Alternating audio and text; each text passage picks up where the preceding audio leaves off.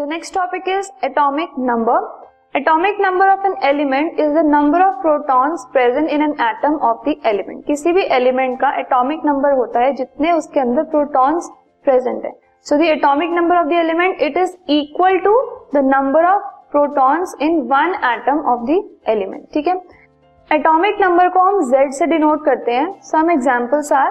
अगर हम carbon atom की बात करें तो उसके अंदर नंबर ऑफ़ प्रोटॉन्स होते हैं six so the atomic number of carbon that is Z of carbon is six similarly अगर हम ऑक्सीजन की बात करें तो उसमें एट प्रोटॉन्स होते हैं so atomic number of oxygen that is Z of oxygen is eight we will see some important points about atomic number no two elements have same atomic number मतलब कोई भी दो एलिमेंट्स के अंदर same number of protons नहीं होते.